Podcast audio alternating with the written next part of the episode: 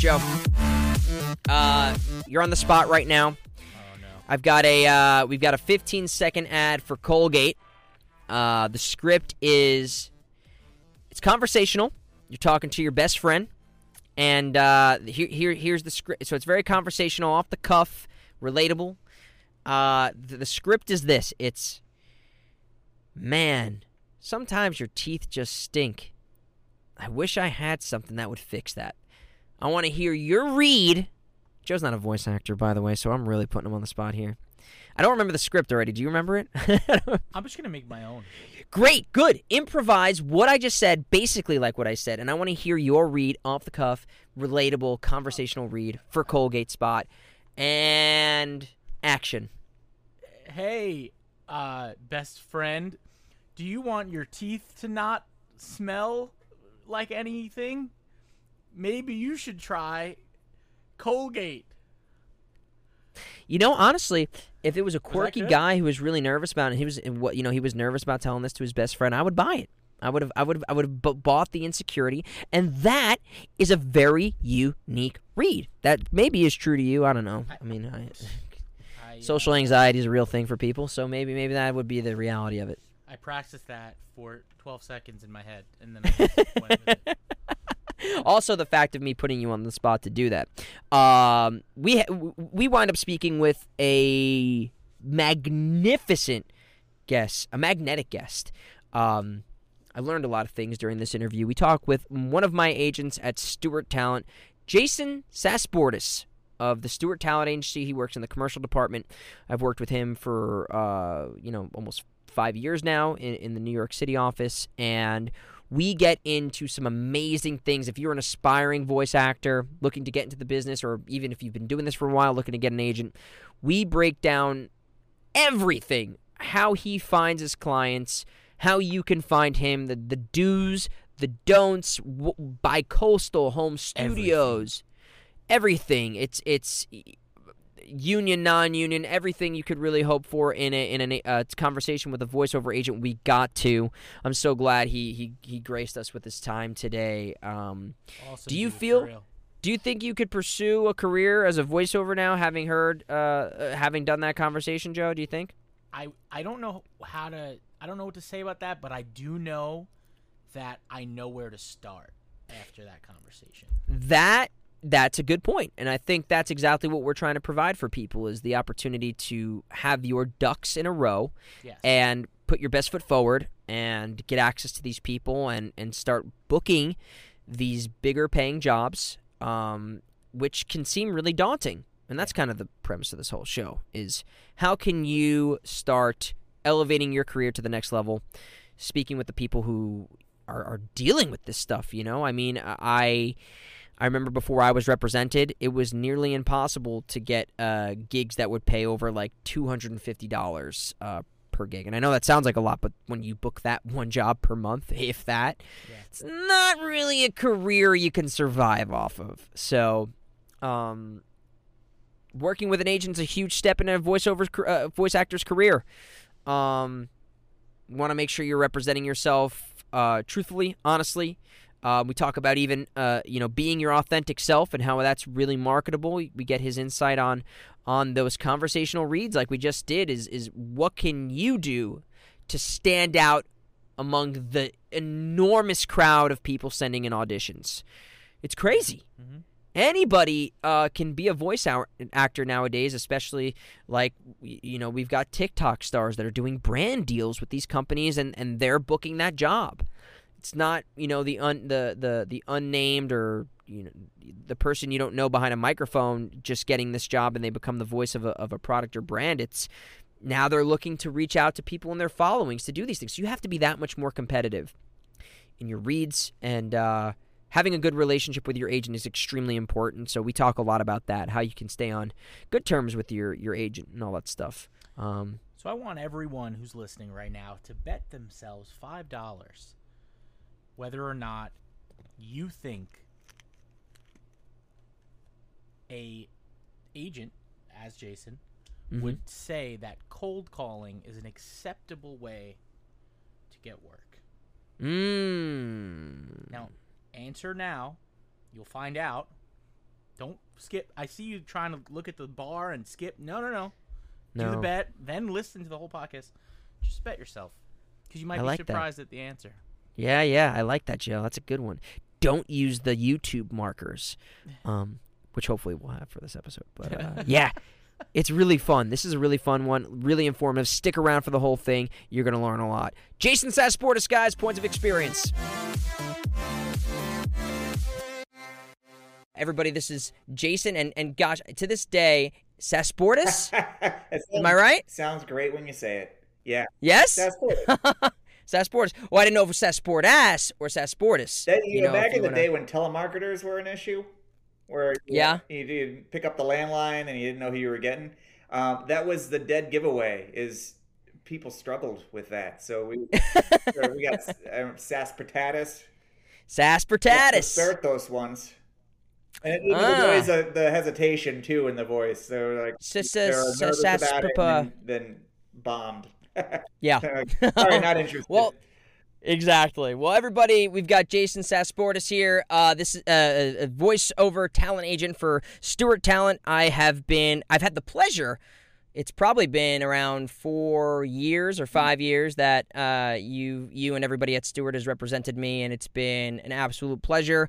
Um, I think you're one of the, the best at what you do, and it's it. I really wanted to have you on the show, so I'm, I'm we're all going to be very fortunate to to hear kind of your insight on the industry, uh, Yeah. what what it's like for you to have the pleasure working with me. Uh, That's all you want. And- oh, Oh, terrific.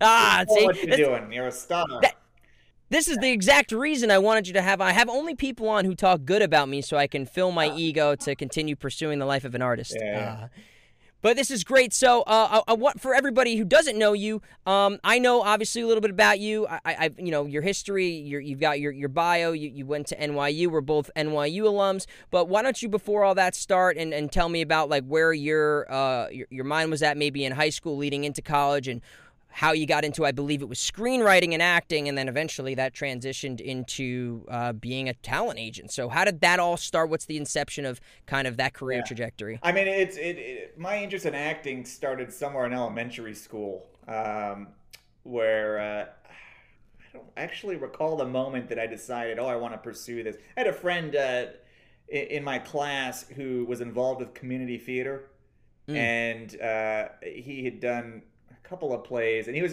kind of cocky about the whole thing, like he was, you know, he was it. But he was just doing some um, local community like musicals. He got cast. in Yeah.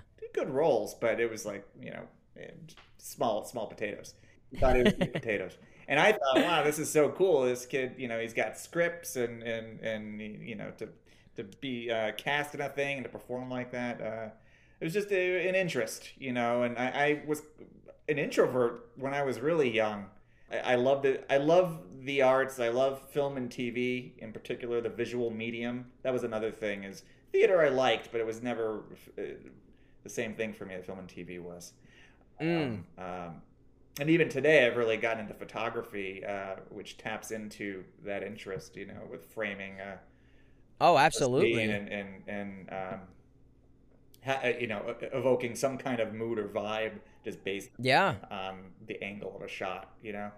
Um, Yeah, photography is a great. I mean, I love doing it too. It's figuring out a way of telling an entire story in one frame Yeah. is so it can be so powerful when it works. It's so like when it works, it is one of the most powerful things. A movie, you've got 90 minutes to kind of get your point across or invoke some sort of emotion. I love it. An image, a it's like- cinematographer that has you know like just certain certain shots are just you could hang on it for a moment and it's it's beautiful Yeah. and just like everything about it. But do you have like a, a fancy camera? I have. I mean, I've got uh, uh, a a, uh, a GH5 uh, Panasonic Lumix, and I've got what I'm using right now is my Sony A600. But those are not. For, I, I mean, the, the GH5 you can get away with still photography, and it can come out great. And I've got the lens adapters for it, so I've got like a Sigma 1835. If this language is making sense to anybody, You But, the Sony you know. one I was looking at uh, one of those models. Um, yeah. You uh, you're like the real deal. I'm an. I've got a iPhone 12 Pro Max. hey, that's a great camera. That's it. Yeah. No, well, I'll tell 13, you but, what. You know. They are the iPhones are it's getting to the point right now where these things are so good it almost makes no sense to ever I never bring my camera with me because if I go on vacation or I want to go see something like this is going to get me nearly as close to the job as possible. Like, you know? Yeah, that's that's my lens right there. A nice uh beautiful beautiful 18 to 35 lens that I probably did not pay nearly as much as for it as that because Facebook Marketplace is a dream. that, it's amazing. But that so you know, iPhone as great as a camera is cannot compare to any kind of zoom.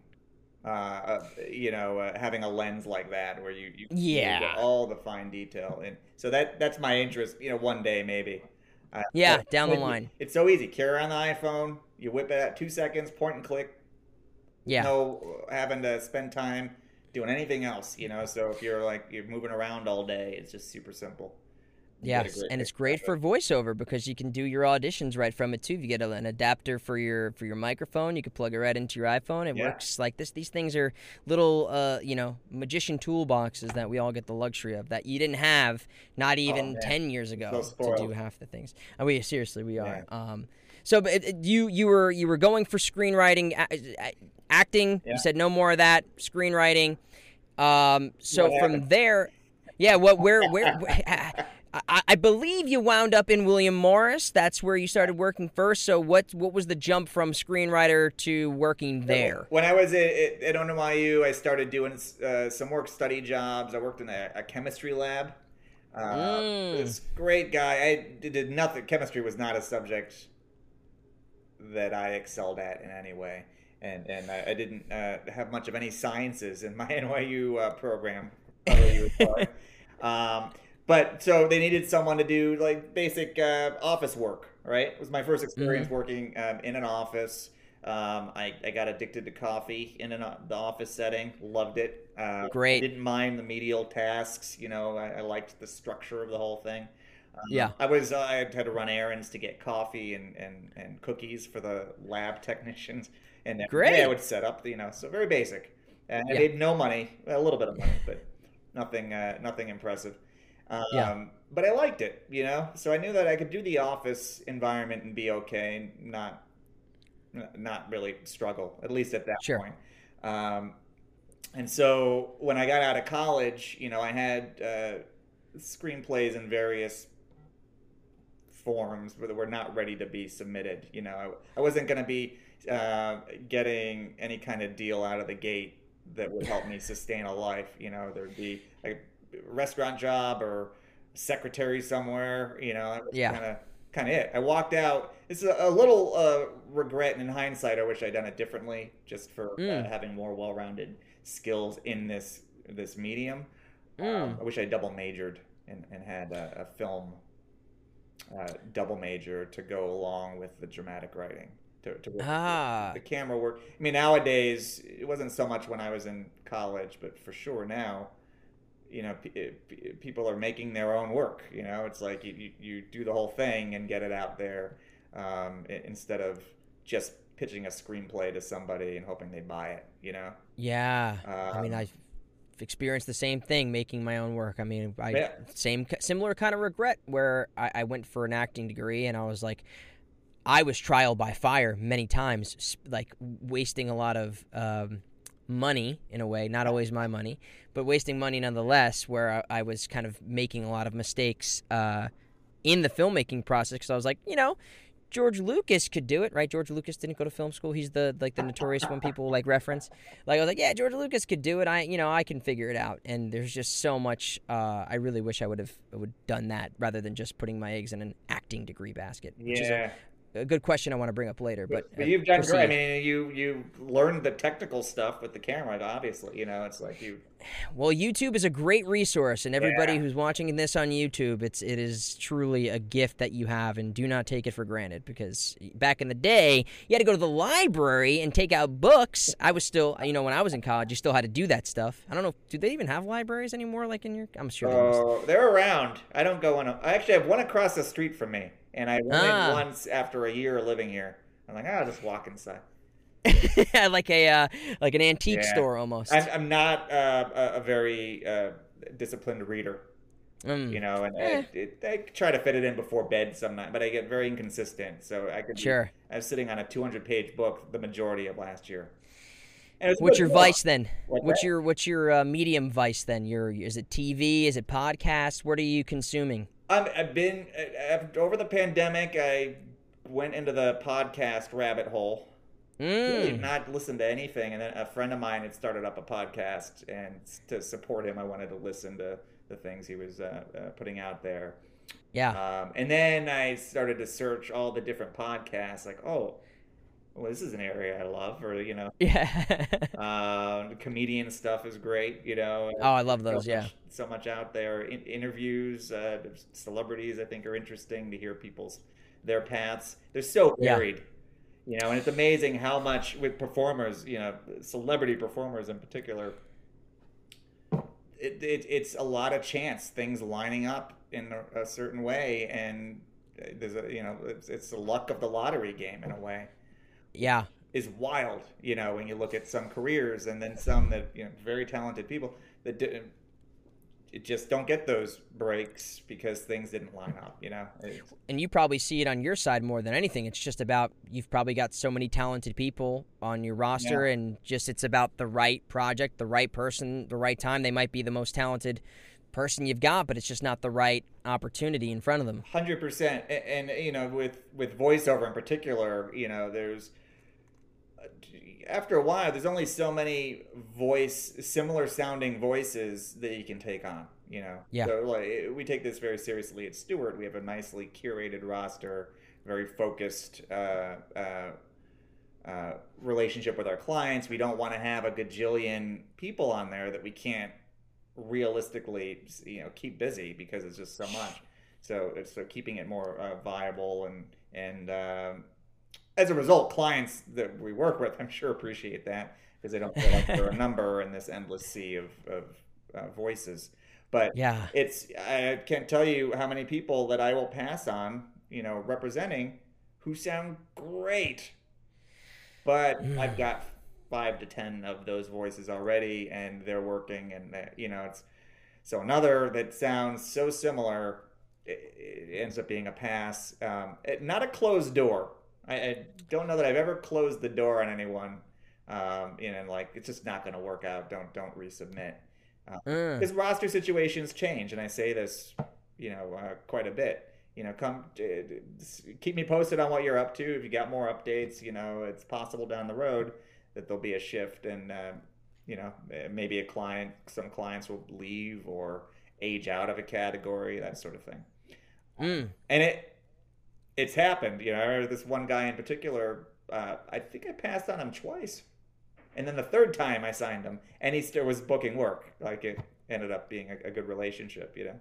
Yeah, so that's I mean I think that's a great I mean obviously there's a question I definitely would have gotten to in the sense of I think a lot of people are curious about when there are so many people that are so similar to you how do you um, differentiate yourself or how do you stay honest to who you are Yeah. and then find the right opportunity uh, with an agency, the right the right people. I feel like it's a it's a dating game almost in a way where most people think, oh, I just need the first agent that's going to come my way or manager or whatever it is, and that's going to lead me to all these opportunities. But you kind of need that right combination of okay, I'm the right person for this right agency. Right. It's going to be able to send me out for the things that I'm right for. Because I think, and I might be wrong, maybe you know more about this, but there probably are a lot of agencies that just will take anybody and they'll send everybody and it's just like a huge like throw as much on the wall as you can I mean, it's it, there. There's that aspect to commercials that I, I get it because you know it, it's it's it is a numbers game and it's you know you can get such varied specs that eh, and and types of copy that you know one client who may be great just isn't hitting it in the way that another person will or you Mm. know or there's just a, a distinct quality to a, a particular voice that lands a job that you know that you know who would have known you know it's, there are a lot of times where the specs are asking for a certain thing and uh, they end up booking the sound that is not that you know, Right. whether it's a different different gender or it's just clearly not the age bracket or even the timbre and texture of the voice um, is not what they were describing. You know, so we, we, we want to keep an open mind when we're submitting on projects, give a good smattering sample, you know, so they're not all the same type of voice and read and just to give good variety because sometimes it's the thing that they, they're not expecting Yeah. they don't even know that they want that they end up uh, uh, booking So here's a great question then. When you get so so you say you're, you're sending somebody out for uh, a spec, and that like for, for argument's sake, it says uh, sixty years old, gruff Sam Elliott type, right? And you send it to somebody who is not that. Do you find that a lot of your clients are trying, if they're not that, that's not what they are, trying to do that, or are they, are you and the agency making the conscious choice to say, I think that this person might do an interesting take on it in the way that they are, do it that way rather than trying to emulate something that right you're not gonna be right out of the gate. You know, your your natural tone and timbre is not gonna match this the spec. yeah that spec that you gave is is so specific and it comes up we get that uh, uh, uh, uh, elliott um, sam Elliott, blank out Yeah. for a second um, Out in the woods, yeah. yeah yeah um, I mean, he's an iconic sound that is Yeah. uniquely his, and he's so deep and, and got that twang, right? Um, so when we get something like that, it's a very specific vibe. We're gonna go for talent that are in that range. Sure. You know, varying levels of deepness to the voice and, and bass and right and gravel, Mhm. but a variety that live in that that way neutrally. You know Yeah. um, to send it to someone that's a really light opposite sound you know that's very far from that it, it's uh, because it's so specific it, it tells us you know the agents that that they have a good idea of what they want it's not a generalization here Sure. we want to sort of honor that so they're not cutting through all these submissions that are just they're not right for what they're, Yeah. they're asking um, but if it's a more generic spec and more often than not it is oh we want you know 30s 40s or 20s to 50s sounding men women non-binary open ethnicity um, uh, really conversational uh, you know, a, a, a sense of humor, some sarcasm. You know, these are all really generic things that conceivably a big chunk of our roster could could get into. So then it's a matter. I'd of, imagine. Do they want the light voice, the the medium pitch, smooth voice? Do they want the husky sound? You know, um, and so that's when we want to give a real sampling. Um, and at the end of the day, for our clients, you know, we we want our clients to be owning their read. You know, like really uh, making their choices uh, about why they're saying each thing that they're saying in their audition, um, how they're going about it. And, and, and give it you know it, that's it laying it down and, and see what happens you know Yeah. um, uh, not trying to emulate the idea of a sound, you know, or like, oh, well, so um, Sam Elliott, gotta, I wanna, um, you know, I, I gotta be like Sam Elliott and to do that thing that Sam Elliott does. Yeah. Ultimately, do your thing as you, you know, if you're getting it from me, it's because I think that you you live somewhere in that world. So yeah. So trust kind of what your instrument Yeah. is is good at rather than trying to uh, become something that you're not, so to speak. Because I feel like, and I say this to a lot of people, is that you have a certain instrument that's very unique to you. yeah, If everybody else is trying to emulate something, then you're all kind of kind of be in the same area, so to speak. right. a version of some but i think often for me when i make that choice it's like i'm the most unique me nobody's gonna think to do it like paul like i, I not yet at least you know but so i feel like at least that's that flavor that they haven't seen yet so Yeah. I, I that's a bold choice And i don't by know By doing that, maybe one day you'll become the prototype. Mm, yes yes yes. you know? And then so you see like I, I know that's happened before where i've gotten a, a spe- it's been a while but i know it's happened where there's a commercial casting for something where they put one of my clients as the type of voice that they have in mind for it. Non-celebrity mind you. Uh-huh. And- and like well you know why don't we give you that person like yeah I, I, we could we could do a straight booking Find the person. Like, what, what's the story there?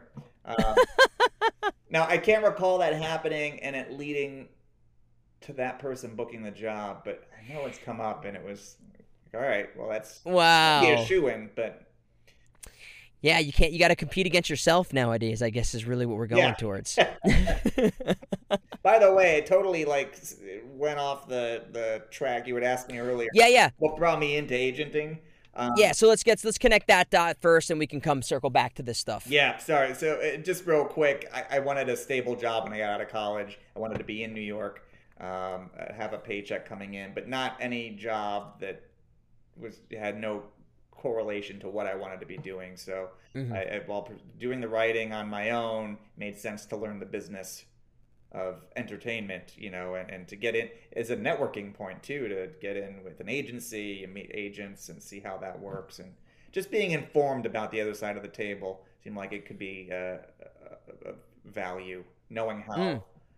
how that world operates, you know, in, in relation to the talent out there who are trying to market whatever it is that they do, whatever their art is, you know. But one thing led to another. William Morris was the first job, and that ended up leading to commercial voiceover, which I loved. I just didn't know about, you know, Huh. about that people did that for a living. Or I'm sure I knew. I hadn't thought hard about it, the commercial world specifically, and what was involved there. Um, you know, I, I love being able to work with clients uh, that came into the agency to record and give direction on copy and that whole thing. So one thing. How did that- Another. Yeah. How did that door? What, what what was the step that you took at that time to even get to William Morris? Did you like apply for an internship and you just got accepted? And No, was- they had. I don't. It may be different now because they've. You know, when Endeavor sort of took over and they had that whole merger, it's a very different agency now. But Yeah. uh, when I was there, they had a floater pool. It already changed because back in the day, you had to go through the mailroom. That was the way, right? yeah. Uh, and at some point, they started interviewing outside of the mailroom uh, position as well. So you could just start as a floater, which I don't know if other agencies use that term. William Morris did uh, to describe, uh, you know, full time help. You know, uh, that you either were assisting other assistants that worked for agents or covering for assistants that were out. So it was a great way to, to you know, each day you'd report to HR and they'd say, oh, we need you to be, you know, in this department today or, or uh, this agent is out, so you're going to be sitting there. Could be just that day, could be a few days. Some, you know, if it was a few days, they may have you training with the assistant leading up to their going away, that sort of thing. So there was always uh, coverage. My actually, one of my favorite floater assignments at William Morris was I was the kitchen guy which uh, they had a, a, a I guess he was a chef, but he didn't really he didn't make any actual food aside from fruit salad in the morning, and Huh. and would get bagels and make coffee. So all you know, he'd show up a couple hours early, get everything set in the kitchen, so anyone could go up and grab you know coffee, bagel, fruit salad, and then he, he also had to cater meetings, which meant you know going and, and, and ordering from places and making sure that you know these meetings had food if they were being catered. So Sure. I got to be that guy, and I learned how to make a really mean fruit salad. I covered for. I remember he was out for like a week, and I got to be in my own little room, this small kitchen in this uh, in this office, um, and I could do a lot of internet browsing, but also doing all the the the food preparation. I go purchase the stuff and bring it, and I learned how to Yeah. cook food. No, I mean totally random. Sure, but now you have a mean fruit salad recipe that you can you can bring out on any family I occasion. think it's a little rusty now. It's been probably 20 years, but Okay. I how to cut watermelon in a way that I didn't before I I went to. Ah. Anyway, totally. So if all else I love that that. little like uh, uh, that having that moment, you know. Yeah. And so then from there, you're working at William Morris. At what point does that connection lead to your? Because you've been at Stewart for uh, 15 years right now. Yeah, almost 16 now. 16 years. So at what point from you working as the? I believe, what did you say? The they were a flyer. What were Well, they? so I was a floater. At first Floater. couple years, uh, you know, I worked for uh, a couple of different agents. Uh, one was let go. He was in the theater department. Then I, I was the second assistant for the chair of the theater department at one point. I don't even remember how that one ended, but it, it wasn't really the the right match for me. So I spent some time working for a couple of different agents, and then back to the floater pool and would do that. Um, and it was about two years into my run uh, that there was an opening in the commercial uh, voiceover department. They needed someone to run their booth. It was getting, um, I think, just to be a bit much for the assistants that were working for the agents there to have to be stepping away to record, which is what, what it was. So they got me in there, and my primary responsibility was to do scheduling for the booth, to work with the talent, do like very, very basic editing of files. And um, it grew to the point where I was able to start suggesting names, uh, doing a little talent scouting uh, for projects. And, uh, and so it was really cool. It was a great, great training ground for, for the business. I was doing everything but negotiations Mm. uh, and handling, you know, bookings and, and, all that. Essentially, you were the booth director then. Booth you- guy, you were- yeah, yeah, yeah. director. Um, And I did that for a year and a half. Um, and it, I mean, the position really developed around me. It was started. I didn't even have a name. I think I was NY Voices Booth was my email. Something, but it, they couldn't give you one on the on the, the the email for the website. They couldn't give you one of those. no, No. it's all right. I actually don't remember if that even changed. You know, it may have stayed that way, but it became an official position, whereas they treated it like a temporary thing at first, and then it was just going really well, and clients were booking, and uh, had a great relationship with uh, with the talent they represented, who would come in. It was easy to communicate with. So um, the only reason I stopped doing that is because they ended up closing the scale division in the New York office, which they had done before. Um, uh, d- d- had the operation, then decided, nah, we're gonna stop doing that. Just focus on the celebrity. Uh, Money, there's no comparison. So I, you know, I, I think that was the uh, idea behind it. So I was going to Sure. go back to work. I was going to continue working in the commercial department, uh, but would very periodically be working in the booth because celebrities were either offer only, many of them out in LA. Um, so it just it wouldn't have taken up my days doing the auditions, you know. Sure. I was disappointed, but um, it was fine. You know, so I, I still had work there, and I, I just was ready to kind of move to the next thing. Yeah. 'Cause, you know, I had my operate. You know, I was really in control of the whole package there. You know, I was my own boss in a way. You know, um, there a client of William Morris's was in Chicago for about a year prior to the scale division closing. She was doing a show, um, and she connected with Stewart Talent because she wanted to keep VO going. And at that time, you know, it wasn't very few people were set up to record remote. So you'd have to Yeah. go into an agency. So she needed someplace local. You know, I wasn't sending her auditions from New York. Um, and that that's how I learned that Stewart Talent was looking for someone in the New York office. They just Huh. opened doors in 04. This was 2006 then. Uh, uh, and we were just talking. By chance, she reached out because she was looking for some feedback on her demo. And I mentioned, by the way, you know, when you get back, that they're closing the scale division, so um, that meant she wasn't, she wouldn't have a, a place when she got back, you know. Sure. Um, and so she, I still represent this person. Wow. yeah, she books and she's uh, uh, terrific. So uh, So she hooked you up with the, the office in Chicago, and you started working in Chicago, or you were working in New York for Stewart at that time. She connected me with the owner of the uh, the New York office. So Okay. it led to an interview. They were looking for someone to be in their New York voiceover division, and so there was nothing there. It was starting from scratch, which was Sure. wild, you know, intimidating. Uh, but I had a lot of support. The owner gave me, uh, uh, you know, uh, was very patient. You know, didn't expect overnight success. Knew it would take a while to really build a thing, uh, Hmm. and that was crucial in this working. It really Yeah. was because if, if it was a, a different person who who didn't have that understanding, you know, within a couple months, to be like, well, where's the money? You know. Yeah. I think it took a couple of months for my first client to be put on hold for something. And it was wow. a radio thing that would have paid very little. And, uh, and then she was released. So I remember the, the excitement, you know, like, oh, someone's on hold. Yeah, a win nonetheless. I mean, you know, Yeah. uh, for for people who don't know or, or unfamiliar with the term on hold means that you've done an audition and the the producers are casting like you enough or they're deciding between a couple of other people and then they put you on hold to see if they're going to book you or somebody else if you're getting approval. Is that right on, Yeah. on the terminology there? Yeah, and being on hold is is a really uh, positive sign.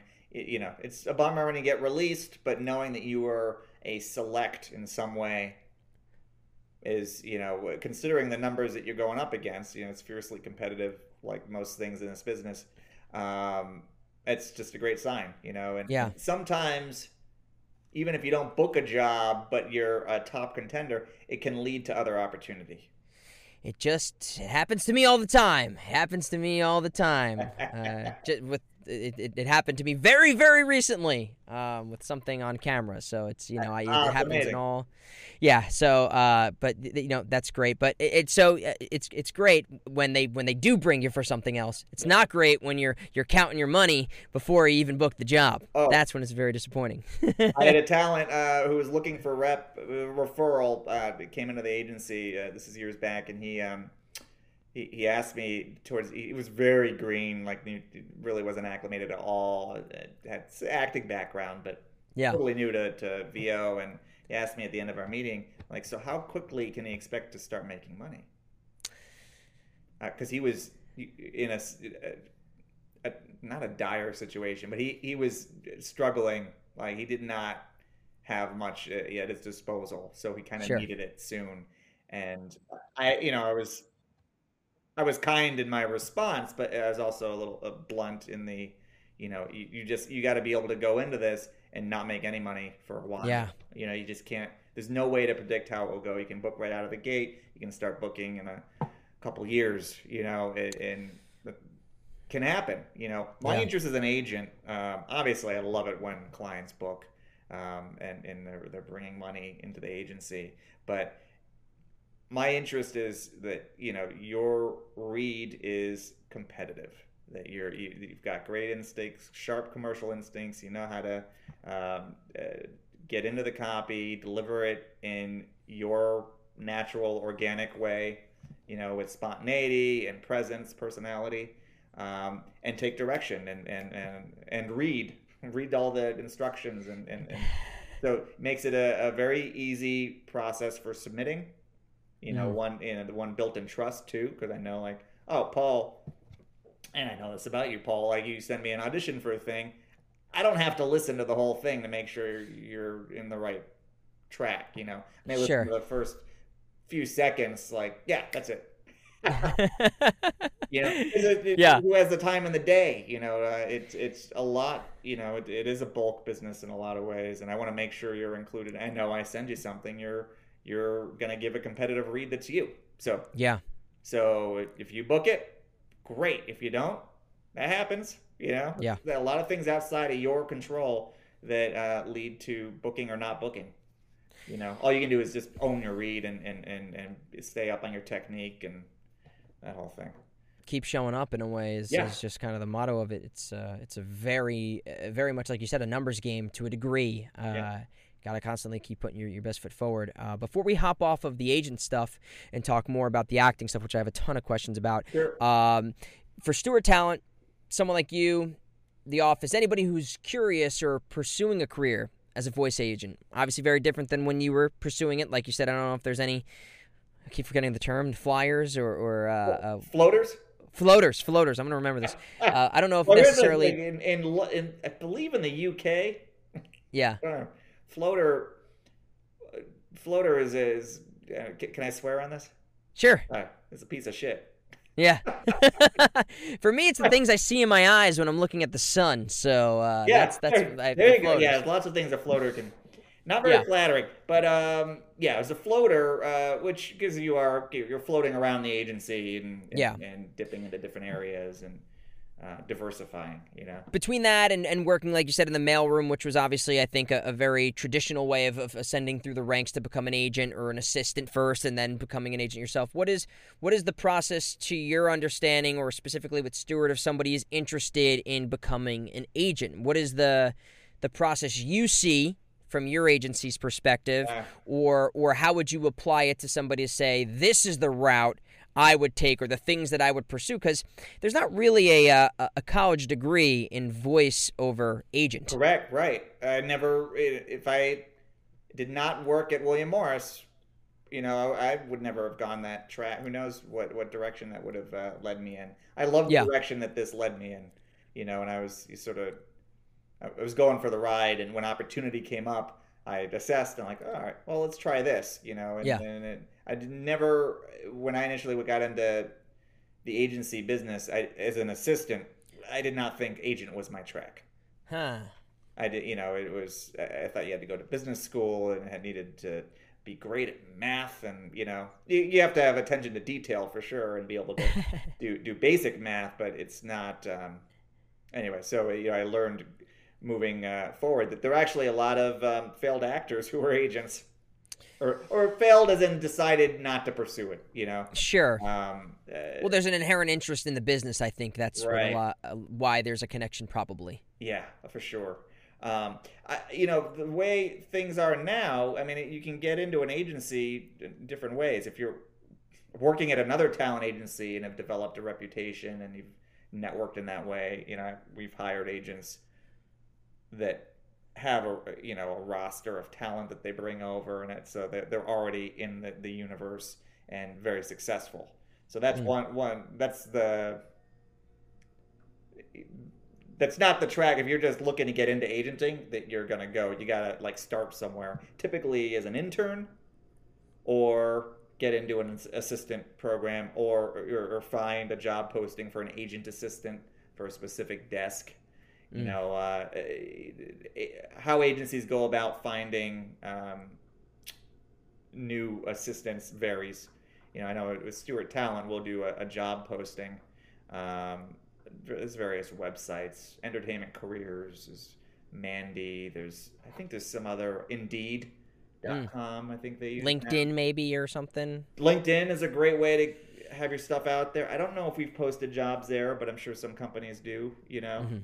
Um, stewart talent i've seen and i've even had yeah, uh, assistants working under me who get promoted to junior agent um, which at william morris they would have um, a department coordinator was kind of like the junior agent um, Uh-huh. when i was there um, didn't have an assistant but was doing uh, given certain accounts and able to start working in that capacity uh, Sure. stewart we you know we're always looking for assistants and i would imagine that most of the talent agencies are in that same situation where you know Yeah. there's only so long that someone's going to be an assistant before they're moving on or switching departments and then you need somebody else who gets it who Sure. who uh, can can excel at sharing the brain of an agent or agents, depending on how many people you're working for, um, and anticipate their needs and just be sharp with detail and and uh, and and really uh, ultimately protecting the agent from mistakes happening or deadlines Mm. being missed or you know there's, there's so much in a day uh, that can go on keeping track of it all you know I I make plenty of mistakes, you know. And Yeah. I, I'll sometimes move too faster than I should be to respond to a thing, and I'm missing something in an email, or uh, I, I get a project and I forgot. Oh, our Chicago office sent the same one a few days ago. Didn't make the connection for some reason, and I'm sending a new list or do it. You know, that's where you need a, a really sharp assistant who's going to be like, "Oh, we already got this one," or, or um, you know, it said the specs were not just male, but also uh, you know female and non-binary, uh, but you only gave a male list. Was that a, you know Yeah. was that a mistake? Probably was. You know things like that. Hey, voice actors, just wanted to take a quick second from this episode to let you know about an amazing opportunity we have for Points of Experience listeners. We've teamed up with voice123.com to get you all 15% off their premium membership starting with the 395 tier. Now, they also offer a free membership where you can check it out and see what they're about. But with the paid memberships, you're going to get access to more auditions, you're going to get your auditions faster, you're going to get better support, you can upload more samples. All of that is going to be available with the paid memberships. I've used it before in my career, and I've curated my own client list that I've still worked with today. I started making money. It's also a great opportunity for you to take a portfolio of this paid work and present it to agents or managers and say, hey, look, I'm professional, I'm bookable, I've made money doing this, and here are the jobs that I did it on in TV, radio, commercial, video games, animation. They have it all at Voice123. So go to voice123.com slash plans slash POX, and you're going to get 15% 10% off their paid memberships if you are a first time premium package buyer or looking to upgrade into a higher tier that you've never purchased before. I promise you, it's a great place to start working. So check it out and start booking today. That makes sense. Very different. Uh, I, it sounds very traditional in the way you're saying it. Ascending still, it, it, it, it Yeah. seems working still from an assistant position is kind of the the way of getting towards an agent, junior agent position at least, and then whether you jump from agency to agency or whatever has you. I know a lot of finding the right position for you, um, and because there's so many, and this is a great segue here for this bit is you you are the commercial agent. So for and I, I'll ask you for your your definition of what that entails in a second. But uh, for anyone who doesn't know or is just getting started in voiceover, there's promo, animation, video game, interactive, radio. Right? Is that so? Yeah, yeah. There's just many different categories of voiceover.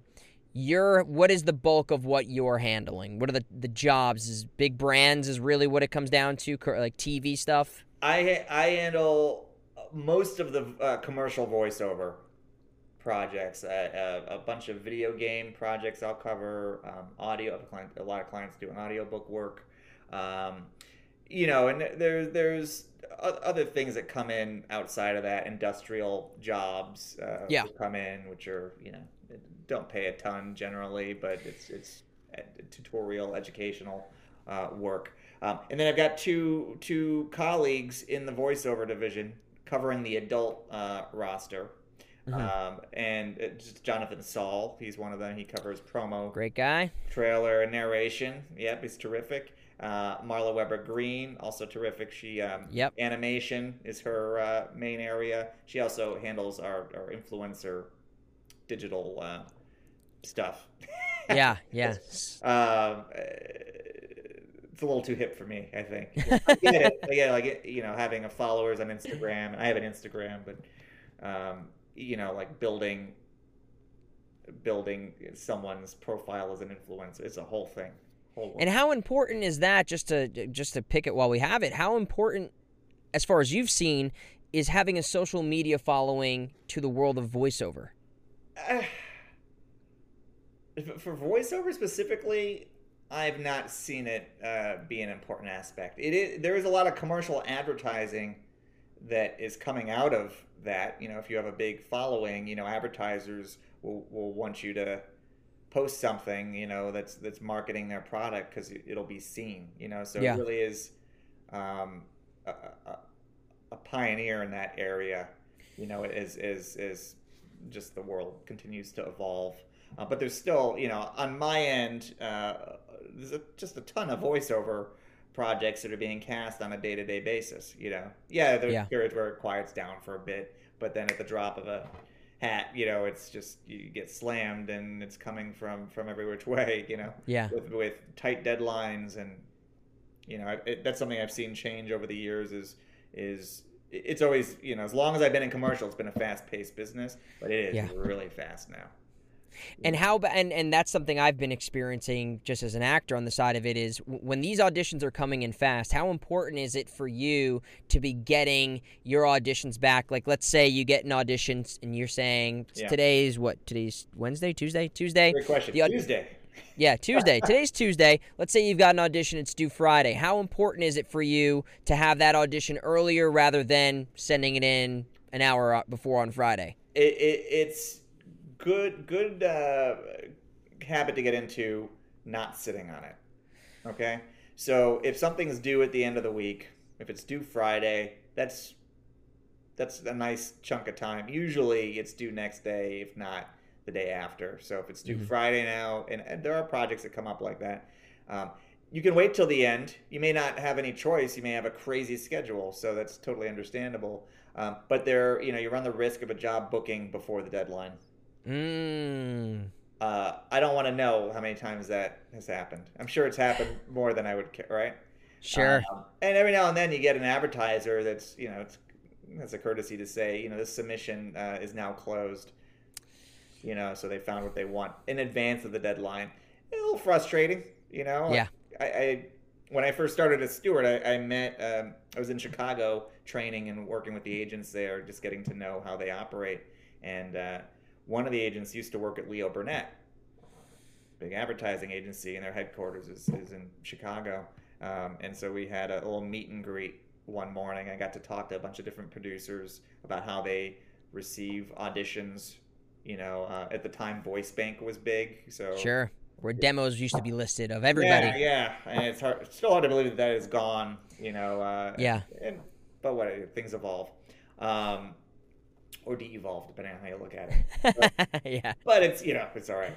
Um, so, but what I got from the talking with different producers was they all have different methods. You know, uh, one of them actually liked to listen to every submission. He may hear, hear someone he loved, but what if I love even more the next person? That was his mindset. And I, I thought we like that, you know. As long as Yeah. you remember that initial person that you loved and doesn't get lost in the you know as time progresses and then it's just not fresh anymore.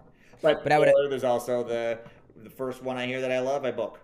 Yeah, that in in the it. film world they call that like temp love in a way when you you have something and it's the first thing you hear or you Yeah. put like a scratch track to something and it's like no that's the thing I want I've already like it's the first initial version Yeah. of hearing and it's hard to unhear it the way that you like it that way I feel like if you don't get your stuff in early you're you're, you're competing against that idea of the the, the producer or, or somebody else saying well I really liked that thing and now is it better than this thing so Yeah. I don't know if that's necessarily true or not, but does it hurt to I- get it in early? I, I, I- I do not think.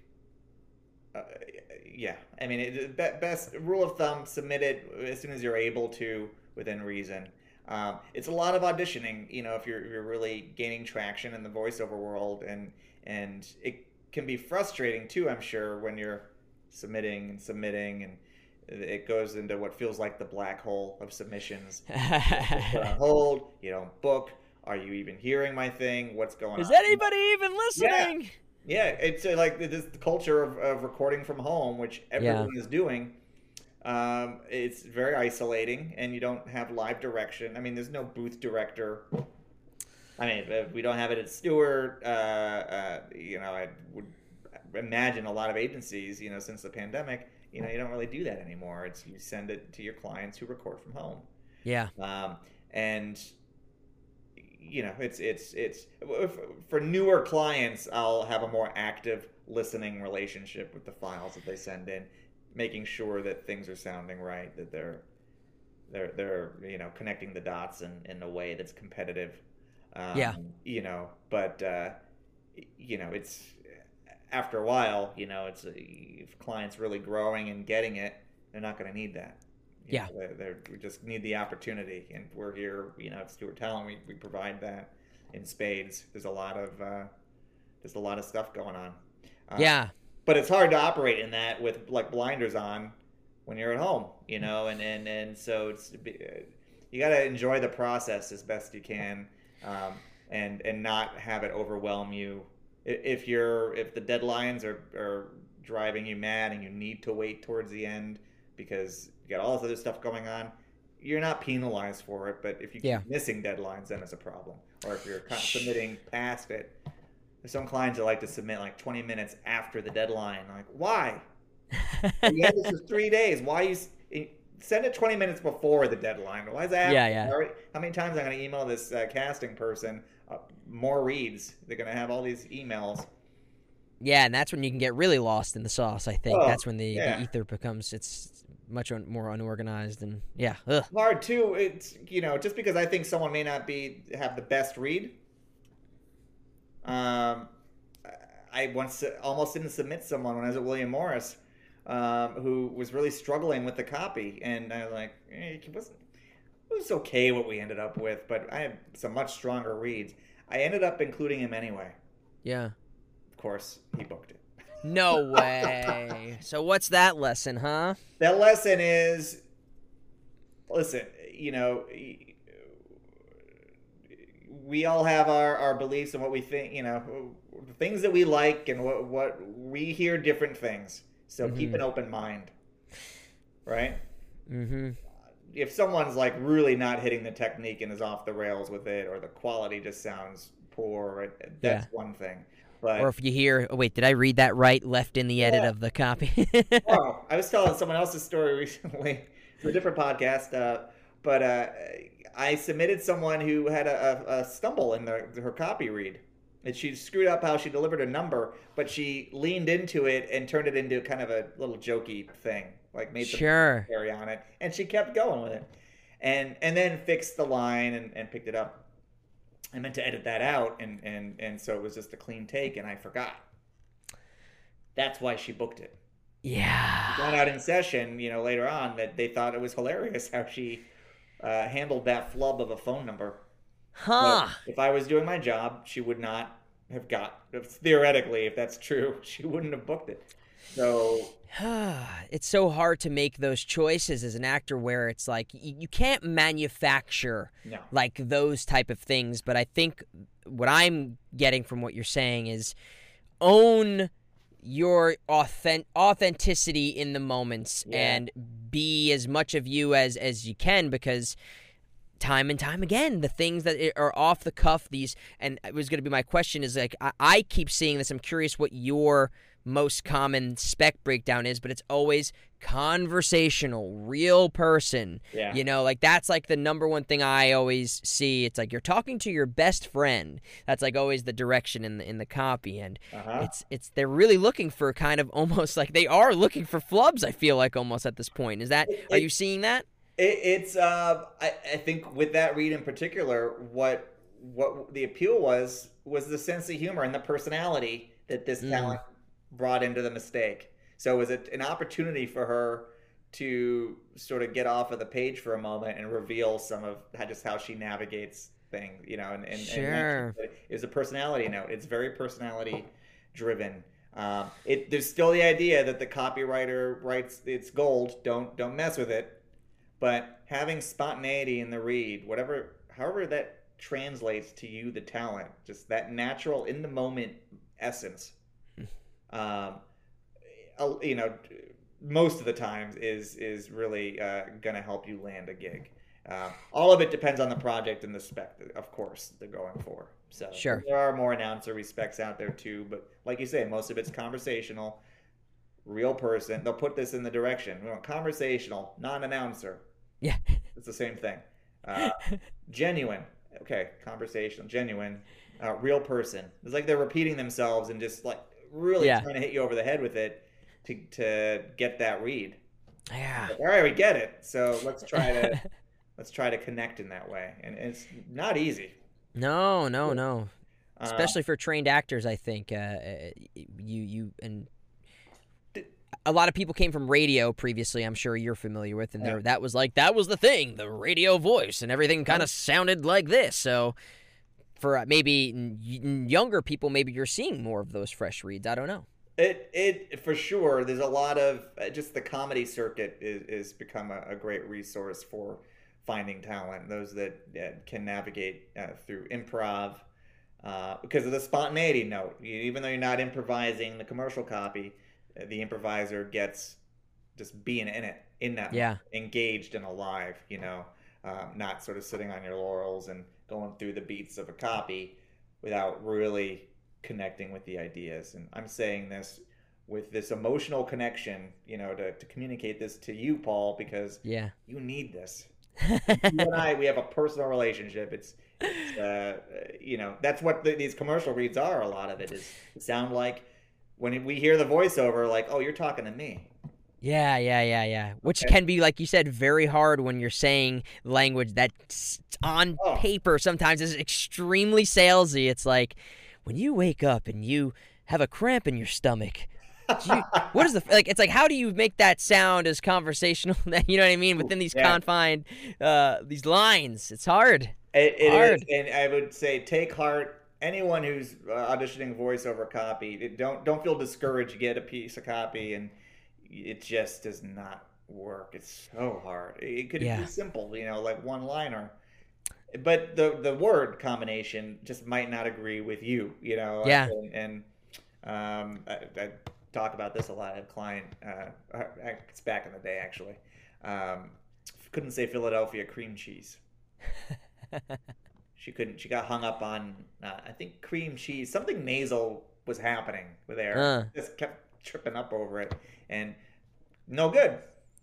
This is the product. You got to be able to hit that, you know. And if if there's so many products out there though, so don't. If Philadelphia Yeah. cream cheese isn't your thing, then you know, Cool Whip or something. What's a Yeah. cream cheese?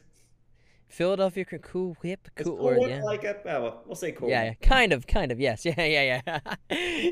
uh, well, I mean, it's it's an extremely uh, um, these companies are constantly making uh, advertising one Yeah. way or another, so I feel like there'll never be a, a, a lack of work in the commercial voiceover industry unless AI just starts to, to take over and, and we, we, we wind up losing our jobs. But I, don't- I mean, it's a right. It's an issue.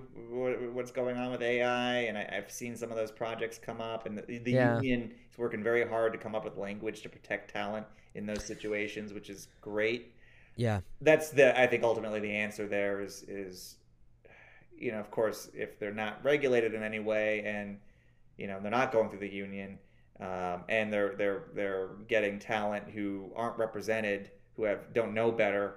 That's when it's it's really problematic. But yeah, um, it's being it's being figured out, and it's a process. Uh, but I don't, I'm not worried like oh we're just suddenly not going to have opportunity because technology would have to change pretty pretty substantially in order for AI to emulate that kind of spontaneity and just that and that personality. yeah. You know, I think when that happens, then we have to worry about the the robots taking over the world. So I think we're a little bit, you know, if if, if it's, we're all going down if we get to that point. Uh, Yeah. Yeah, who knows if they, maybe they'll stop advertising altogether because machines will be rising. Yeah, exactly. I, I want to make sure I get to some of these other points. Sorry, I because there's sure. definitely things I want to uh, uh, just bring up here. I know people are going to be extremely curious about in terms of uh, finding new talent. Something you know, especially people who you know follow me and a lot of listeners are going to be curious about. You know, I'm ready to find an agent. I, re- I want to start working with an agent. When I started. It's all about you had to have a commercial reel. You know, for commercial demo was that was your ticket to getting into an agency, and then from there maybe you move to the other parts of the agency. Is that still kind of the thing that you're you're looking for? Is that kind of still your calling card as a voice actor, the most important piece of of, of resume you can have? I'd say it's a calling card. Mhm. Okay. At the end of the day, whether it's your produced commercial demo that catches my attention, or the fact that you've you know uh, workshopped with some casting directors that are competitive casting directors that I have relationships with, or you're a referral, or, or wherever you're coming from, or you have a link to one spot that you booked, which is great. That's a great way to like, hey, check this out. I just booked this thing. Here's a sample, and you can hear that produced sound. All that is great. It will lead to me wanting to send you copy to hear your unproduced booth read. You know what it sounds like from your home studio, what without any music or anything, uh, because commercial is very audition intensive. There's a very small percentage of commercial jobs that book off of having a produced demo. They usually want you to audition copy. So I, I want to know that not only is your your produced demo sounding great, but can you deliver without all the production going on there? Yeah. that, that sound, that unproduced, um, unpolished sound, that's what's being submitted. That's what we'll book or not book. So how are you? What is the what is the way that you are finding aside from a casting director referral or a client referral? What are the ways, or maybe that these are the ways? What are the ways that you're finding talent, and what is what are the ways that you think that talent should be finding you? Well, there's so we we get we find talent again through casting directors, through managers. Uh, they they may send someone our the, uh, our legit division, our film, TV, and the- theatrical agents uh, may have clients that are looking for traction, um, or they met someone in a workshop, or I met someone in a workshop, um, you know, or over Zoom or in person, where uh, the sound was interesting and, and I really liked the, the delivery. That can lead to a meeting. Um, there's a lot of different tracks. Cold submissions, unsolicited emails, are probably the most challenging way to get in. But if you have if you got a sample of something that that showcases your sound and it's a, a sound that aligns with our roster needs, which is all in the timing, you know, with any agency Yeah. you're submitting to, it really is. If you get in at the right moment, um, that can ca- capture interest and lead to uh, a meeting and then potentially rep. Um, so th- there's a lot of ways. I, I encourage anyone who's seriously looking for for traction, not only to be workshopping on your own, practicing your read, uh, you know, periodic workshops with a reputable coach. Ideally, someone who's on the casting side. Mm. You know, uh, and there are uh, New York casting directors that teach because you're you're you're you're networking there with industry who have access to auditions. So if they really love what you're doing, they, they may have something they send you direct, or or it helps with them wanting to refer you to an agent, which Yeah. gets you to the front of the pack. Um, yeah.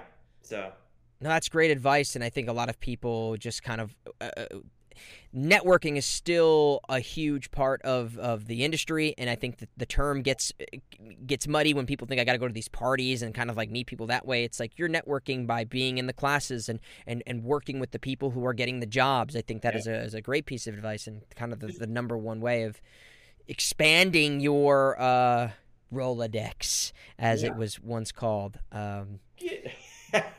Right, we're dating myself here. That was where like names and numbers used to be in this thing, and my parents had it. There's someone who just total random side note. William Morris, is, she must be gone now, and she was really old, you know, back when I worked there. Um, but uh, she uh, would call out to the agent she worked for. I remember it was in her New York accent. I was like, "Phil, I got so and so on the wire." He actually called it the wire still. oh my god. Gosh, wow. Well, yeah, that's that's uh, definitely. Uh, I mean, yeah, nothing, nothing, different- nothing here. yeah. So that's that's definitely we're we're dating ourselves there. But it, uh, Uh, funny enough, um, I, I, I want I want to move into uh uh because you you mentioned it before. You a lot of talk with Chicago. Um, Yeah. Stewart has offices, Chicago, L.A., Boston. Am I right? No, uh, Atlanta. Atlanta, Atlanta. Sorry. Oh, right. Um, so multiple different hubs, major city hubs. What is what is your relationship with these other offices, and are you sending out auditions to people from these other offices? Is that a, a gateway if somebody's working with a, an agency, or sorry, you know, Stewart or yeah. some other agency in that way to, to then transition to these other markets? Because I think a lot of people now with the pandemic, they're they're curious about their opportunities not being in the major cities. For Are they competitive if they have a home studio or a closet that does just as good? Is that viable at this time, you think? Hundred percent viable and competitive. That's what you want. You want to get a good home studio set up so you're, you know, uh, represented or not represented. You- to be able to submit yourself and be competitive, you got to have a good, clean sound, no static, no echo, whatnot, and then you can be anywhere. Our agencies, um, we're very collaborative agent, uh, uh, relationship with the Chicago office. With, with their huge voiceover division. Chicago is an ad agency hub Mm-hmm. um, and they have access to a lot of awesome opportunity there that they've been building since I think the early '80s. Um, so what will happen on a day-to-day basis? Chicago will be sending me projects to include talent on. I'll be sending them. We book each other's clients. Some clients are shared. Some are just repped by one one office, but we're working on a lot of the same projects and, and getting access to some additional ones that might not normally go outside of the Chicago market. Um, our LA office, uh, we don't have um, voiceover agents that are living in LA, but Marla and, and you know Bonnie, of course, um, have uh, really worked the animation uh, contacts out there and, and Absolutely. developed. They've gone out there, taken meetings. Um, they have strong relationships with uh, um, uh, all the major animation players. Um, and I work with commercial casting directors that are out in LA. So we haven't.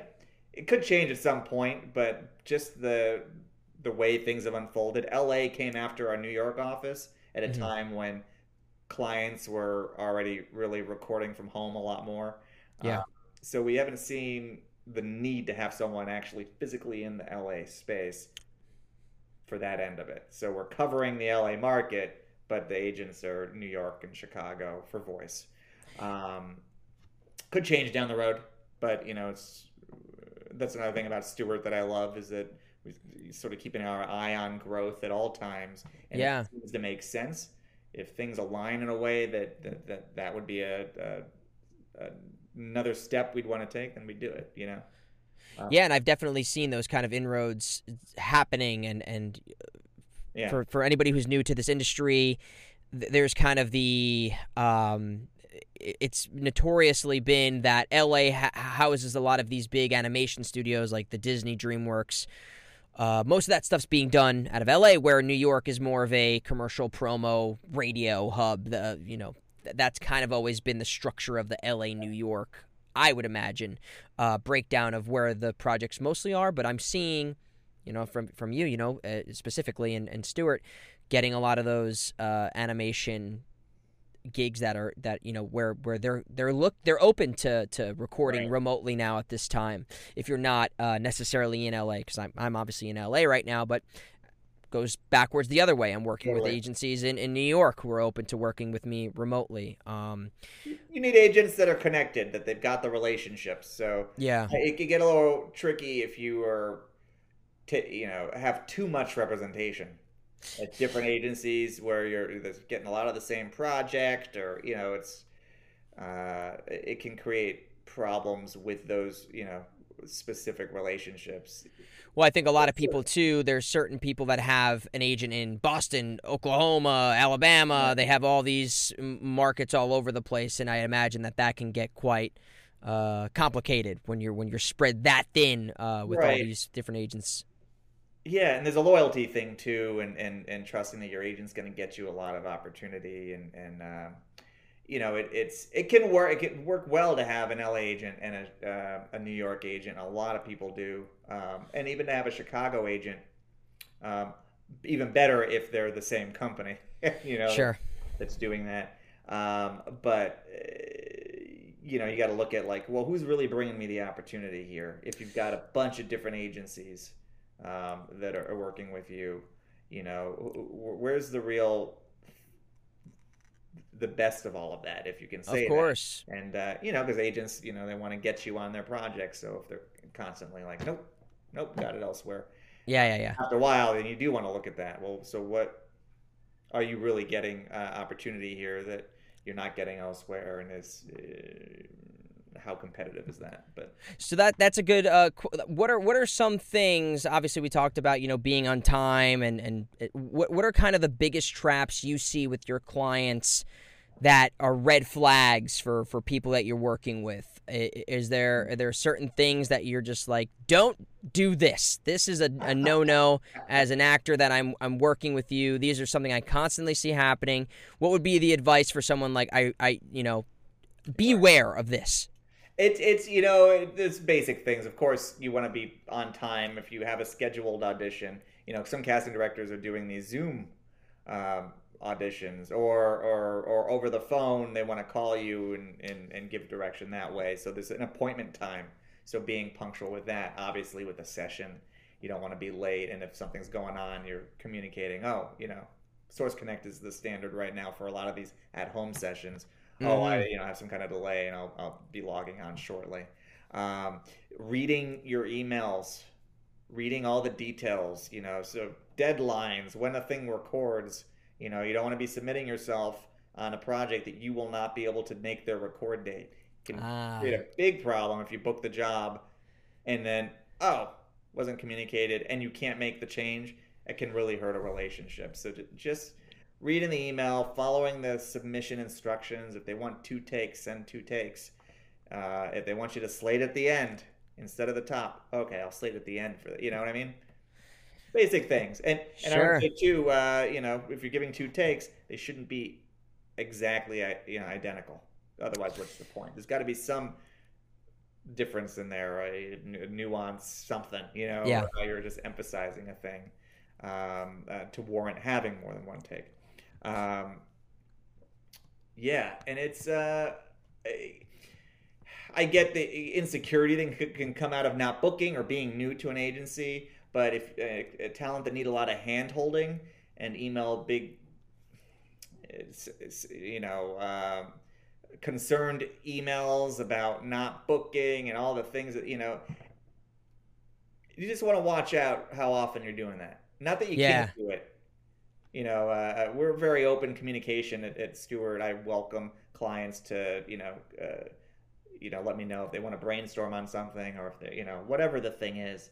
You know, it's a healthy relationship. But there is a point where it's too much, and Mhm. like you know, you re- it, it- the insecurity is so so strong that it's creating a, a, a a hindrance there in the reads and in the uh, belief in self and and needing a lot of handholding and guidance, which ends up taking too much time at the end. Absolutely. Uh, and, and so I guess on the flip side of that, what are things that talent can be doing um, to help you? Because I think a lot of actors, we often feel like there's only so much we can do outside of auditioning. You know, sending in the tape or waiting for the the audition.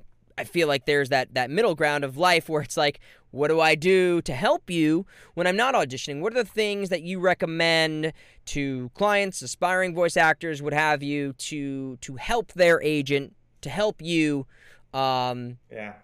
get better or or help book jobs? What are things that people could be doing? Well, it's it. There's it can't say enough like the importance of just practicing. You know, don't don't have audition opportunity be your only source of working your craft. You know, uh, you know, there's a lot of scripts you can access online, or if you're represented, you get access to projects that way.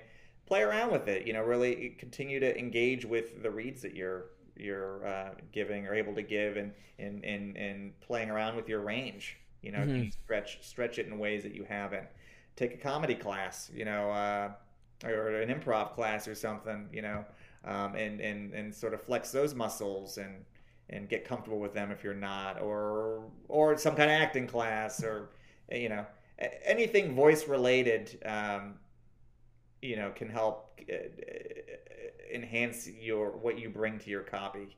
in Sure. a new, uh, different way. Um, w- the networking angle, continuing to, you know, if you know a casting director is doing a like a pay to play thing where you get to sh- show them your read, doing those periodically It's great to, you know, potentially meet a new industry person who might think of you for a project. Or, or, you know, or, or I might have a relationship with, uh, and, and you meet them through that that uh, medium uh, or venue. Um, yeah, so it's it's take caution with that. You know, like how much you're you're going out to these industry events because that all costs money. Mm-hmm. You know, so periodically, I think is a good thing, but you don't need to constantly be doing it. You know, um, it's really at your discretion and what, Yeah. how much you're able to invest at any given point. But a lot can be said for practicing. Absolutely. Uh, I, I, Communicating. Yeah, yeah, yeah, exactly. I, and it's just it's just like any other career. You have to you, you look at like a, a professional fighter, a professional athlete. They're they're constantly in the gym working out. yeah. This career is no different. You have to be flexing your muscles so that way, when you get the audition that's due in one hour, you're you're ready for that opportunity. Um, that's so great. and, and listening to what's out there, what's you know actually on the air, you know, or go to online. There's a site iSpot.tv. It's a database Mhm. of commercials. Go to YouTube. I put in the year with the commercial search, just so you're getting something current. Because reads change over time. That's another reason why practicing is so important. Is just staying fresh and in the know with what's out there and how it relates to your read and how you deliver uh, your copy read. You know, just to say you don't want to get rusty because you're waiting around. Absolutely. Right.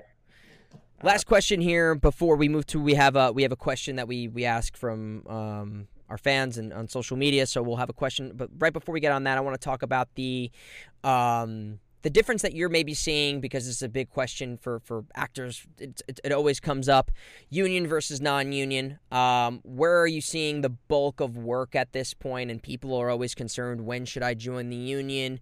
Um, You know, Yeah. Fi-Core is obviously a thing that exists where you can work on union jobs and, and still do non-union.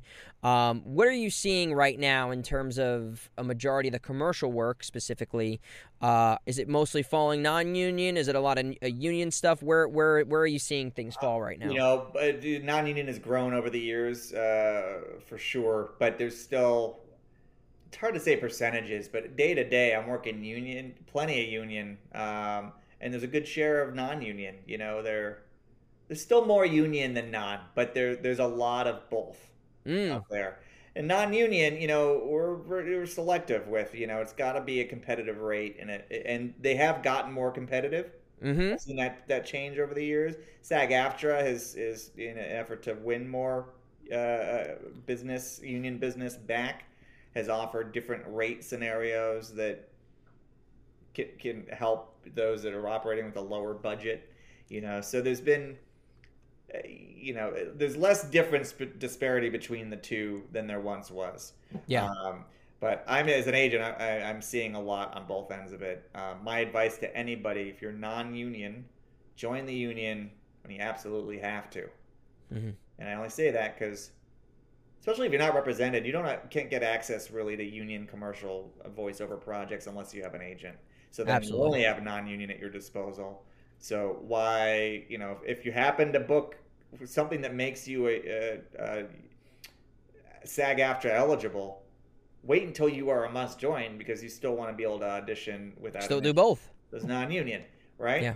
And then, so come the day you join the union, um, if give the union a shot is my suggestion. Uh, the- going Fi-Core is a very personal choice, um, and that's what I tell talent. You know, it's you got to look at your situation and you know what if you're just not getting the traction in the union world and you've given it a fair shot, then look at Fi-Core. But it's uh, it ultimately undermines what the union is doing, and I think it's important to do what you can to support. You know, especially uh, when you become a member. It's expensive to join. Yes. Like three thousand dollars, I think, in the major cities. Yeah, you're so no reason if you're eligible but not a must join. You, by running out and joining, you're not doing anything for yourself. Yeah. uh, other than than not getting interest on that money that was sitting in your account anymore. exactly. Um, I believe there is a payment plan, so you know when Yeah. that di- time does come, I think people you have that option. I think that's still Absolutely. around. Good con- and have a conversation with the SAG office when you're at that point. You know, and it's when you do get to become a must join. Hopefully, you book something that's a residual job. a company Hey. that's gonna run a lot and will pay back and then some. You know, not always Absolutely. that way, but it's uh, definitely this. You can do really well with the union union work. Yes, Um, it's it's there to look out for people and to, to Yeah. create those, uh, like you said, residual opportunities that I think most non-union Yeah. is non-existent. They're pretty much buyout, correct? Uh, yeah. I, well, the buyouts with terms, though, you know, they, they Mhm. try to do it in perpetuity, but we'll we don't agree to that. We'll put a cap on it. Yeah, yeah, yeah. If they want to keep using it, they have to renegotiate that kind of thing. Absolutely. Yeah. Um, well, uh, J- Jason, this has been such a phenomenal uh, uh, learning experience and, and so good for us to finally get to sit down and get to know each other after all this time. It's it's been a Uh, little bit. It has been a little bit, but that just goes to show you the success of, of working remotely and how you know we're you don't need to be going into an office and recording with the booth director. You, you have to be able to exist and Yeah. have trust between your agent and your client. I think. It's this very health safe uh, oriented. The, you know, you can't get any diseases. This that too, yeah. That's the added benefit. yeah.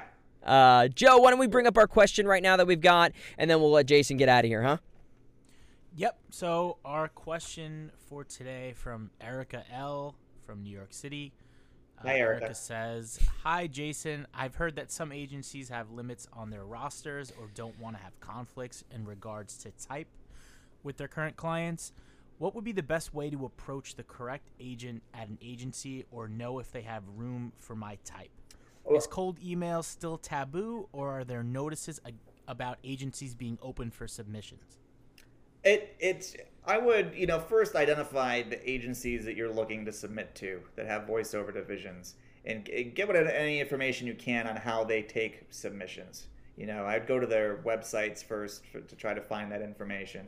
Um, at Stewart Talent, cold submissions are uh, a common part of the business. They're welcome. They sometimes lead to uh, meetings. Um, that interest of you know whether you're a, the right type for a roster uh, it's like I was saying earlier, it's very time, you know, things lining up at the right time.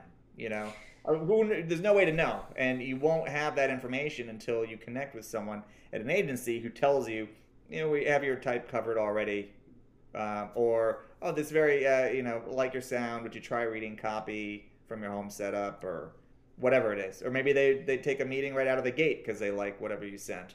You Mhm. know, it, it varies depending on the agency, um, and it really takes a, a perseverance uh, you know, you periodically to stay up with your con your industry contacts that you're reaching out to, um, and developing relationships in that way. You know, if if an agent responds in an abrupt way, or it seems like they're just not not really leaving the door open for for more correspondence, well, there's a lot of other fish in the pool.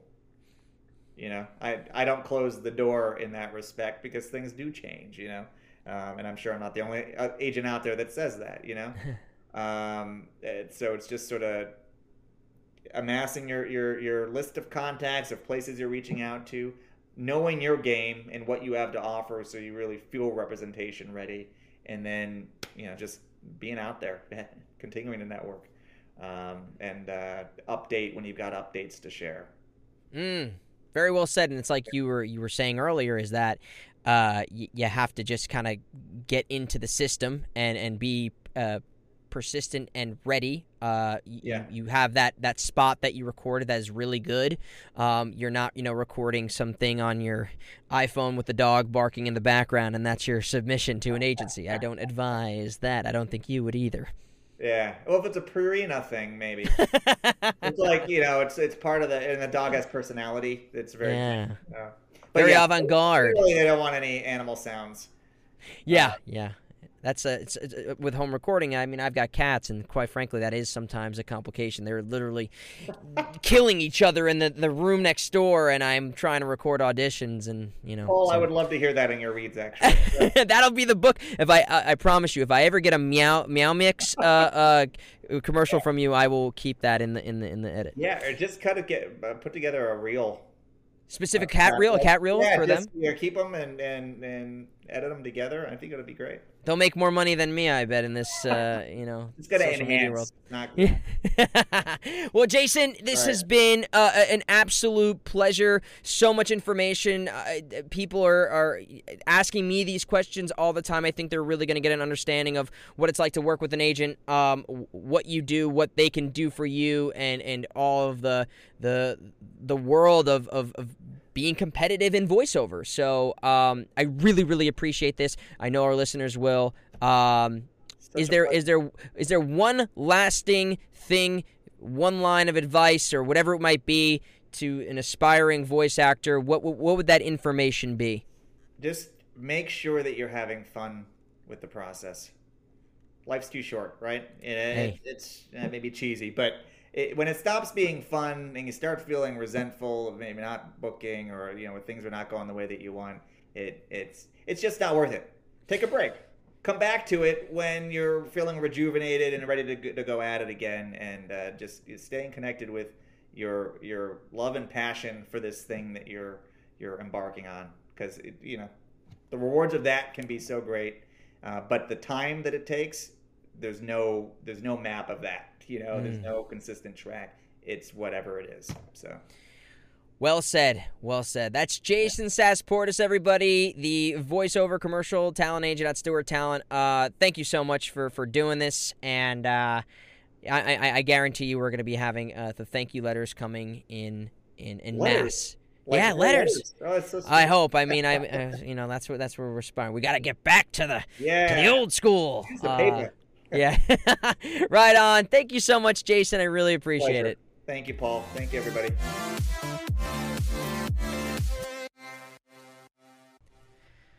So, what do you think, Joe? You ready to get into voiceover? Are you ready to submit your uh, your audition tape to uh, It's- Stewart Talent?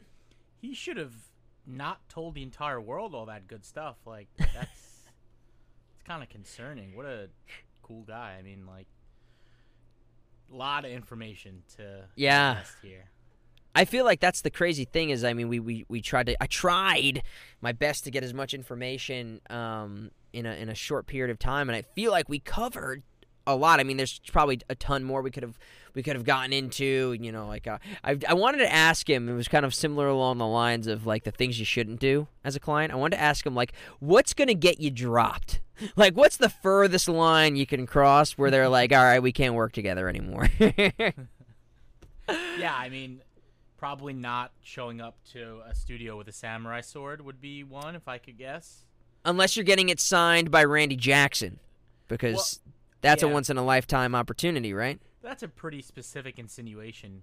that you need to like make sure it was in place before. Do you know. get that reference, or, or, or, or do you not know that reference? I hope people here will get I, that see, reference. I thought I got it. Now that you said Oh. that, now I'm like, wait, do I not? Get That's it? from Step Brothers, dude. That's when he's oh, he yeah, says. That's what I thought. Okay, good. I just want to make sure. I didn't want. I I'm, I'm hope we're I hope we're not at a point where Step Brothers is no longer like a quotable. Um. It's like uh, a uh, movie. yeah, it's like a, one of those like, hey, cool kids, how you doing? With the the skateboard. You know. I Yeah, mean? Yeah, yeah, yeah. Yeah, I don't think it's there yet. Maybe in. A Well, funny. Funny enough, I saw I'm in LA somewhere driving towards Palm Desert. There's a, a a billboard, and it's two guys. I thought it was I thought it was a Step Brothers sequel billboard. I thought it was like, but it was like an it was like an accountant thing, like where it was like two accountants that were like so on and so on using literally the same poster, like where they're sitting on top of, uh, like right next to each other. Someone's got their arm the same outfit. I was like, Oh. that's brilliant advertising. For me, and I I'm the person who needs an accountant, so that's why that would work. So perfect timing of the billboard too. So Yeah, yeah, they it was. It- They, they right near tax season too. They yeah. know Oh. exactly who they're.